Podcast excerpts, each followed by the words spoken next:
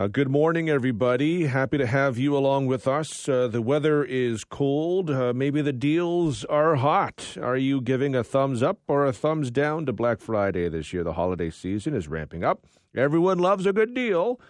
But with the cost of living being what it is, there are plenty of reports suggesting it will result in Canadians most likely spending less this year. But I say most likely because I've also seen some reports of uh, spending being up, and I've seen reports of spending being down. So it kind of uh, depends a little bit on how you're looking at this. Uh, one thing that's uh, you know changed over the years is it's gone from Black Friday to almost you know Black Friday week. Um, the deals uh, started uh, earlier this week and continue beyond today. Joanne McNeish is an associate professor at the Ted Rogers School of Business Management at Toronto Metropolitan University and joins us now. Uh, Joanne, I appreciate the time today. Uh, thanks, Devon. Good morning. So it feels like there are more unknowns than usual heading into the uh, holiday spending season due to the cost of living. Would you say that that's true or not? Or yeah, no, you're absolutely right, and you're you're right on two sides. So, uh, and and it's a, been a fascinating read on what's going on with Black Friday. So it's actually been not as good a holiday as it used to be. It's it's actually started around 2014. Retailers didn't get the big bang for their buck. So they've had some inconsistencies over the last few years and of course COVID uh really changed things forever. But but the consensus seems to be consumers are eager to go out and spend, but they're probably going to spend less per gift or uh, buy for fewer people. But I think the key to this Christmas, and a little bit like last Christmas, we're getting more certain that we're going to be able to travel and get together. And when we get together, we like to bring gifts. And whether it's a hostess gift or a gift for family and friends, overall, I think this will still be a good season for retailers. The issue for retailers, though, is um, is the the economy, yes, but it's also safety issues. So um, in the past, or for at least 10 years, there's been no cost of money, so they could build up inventory, and the inventory was guaranteed to be there. Uh, unfortunately, with COVID now, we still have these inventory glitches, things missing, and and re- retailers are reluctant to be to guarantee that the items they're going to put on sale are going to be there. So they have a, a very different problem than consumers do, which is how much do you want to stock up on the chance it will sell?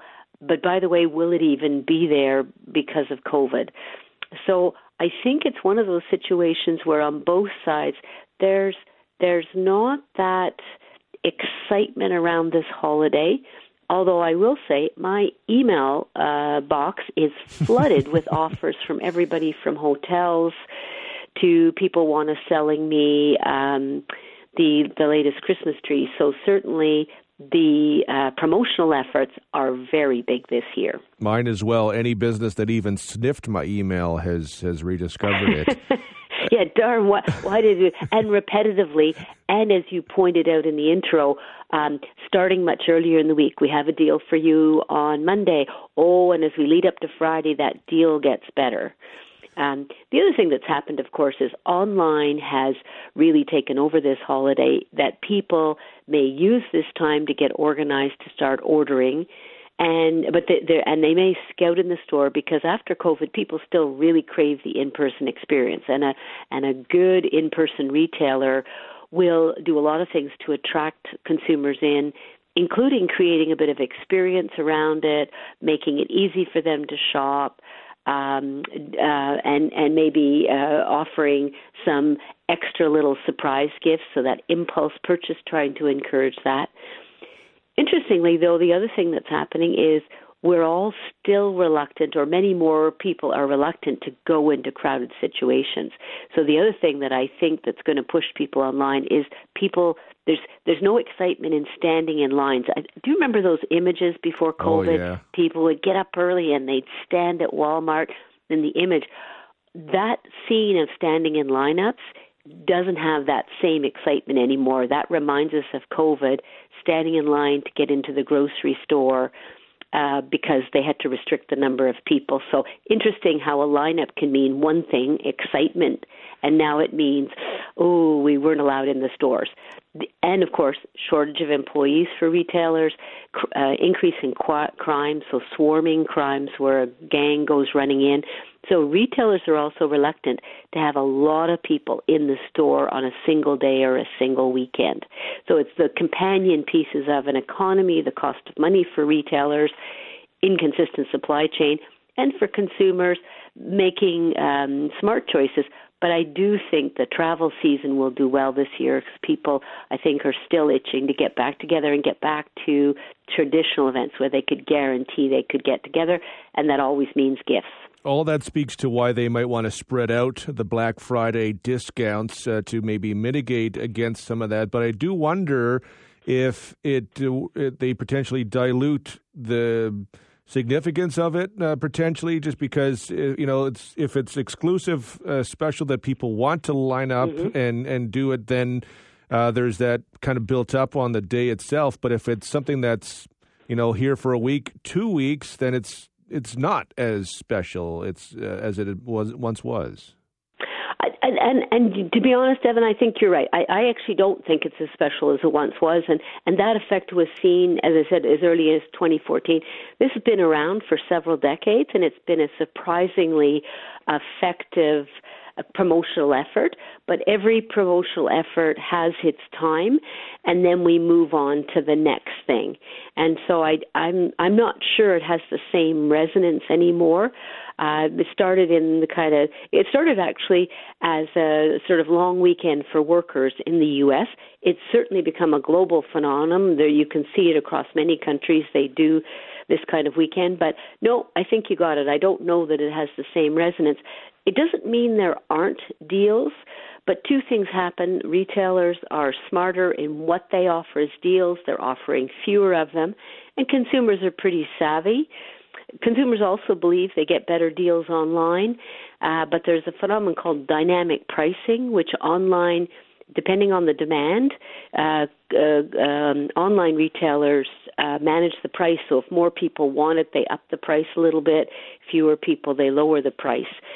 So I think on both sides, um, the, the game has changed. It's not just retailers offering limited discounts. And through the last year, of course, we've seen consumers struggling. So they're definitely looking for deals always and they're getting used to maybe buying, as I said, buying less or buying for fewer people. Just finally, what does this do for Boxing Day? I was talking to someone the other day. They had an mm. interesting um, kind of point where, like, you know, Black Friday is when you're shopping for others. Maybe Boxing Day is when you when you shop for yourself, and maybe you return something you received, and, and, and you and you get something for yourself. Uh, that's a really smart point. Absolutely, that that that they they didn't take your hints for what you wanted for Christmas, and you kept your eye on it, and now it's a really good deal. Even Boxing Day doesn't have the same resonance, and and again because of some of the other retailer factors, the crush of the store doesn't have the same excitement on either side. Um, and I think that people, instead of tangible products, people, because of COVID, are looking for more experiential things. So for consumers, they're thinking about doing a trip together or uh, getting together for dinner, splurging a little bit on experiential uh, kinds of things as opposed to buying things. Because COVID, of course, pushed out the purchase of the things we want for our home uh, because we were in those homes for up to two years, or some people were. Um, so the the idea of furniture stores, for example, uh, are in a bit of a slump right now because the, the, we're not at home. We're not wanting to having to to do things with our home. We did a lot of that very quickly during COVID. So I think the retail landscape has changed in terms of how we want to purchase, and the excitement of shopping uh, has changed. But good retailers will be considering how do I draw them out year round versus just in a limited period of time. Joanne, I've appreciated the uh, conversation. It's been it's been a good one. Thank you very much. Thanks, Devon. Have a great day. That's uh, Joanne McNeish, associate professor at Ted Rogers School of Ma- Business Management at TMU.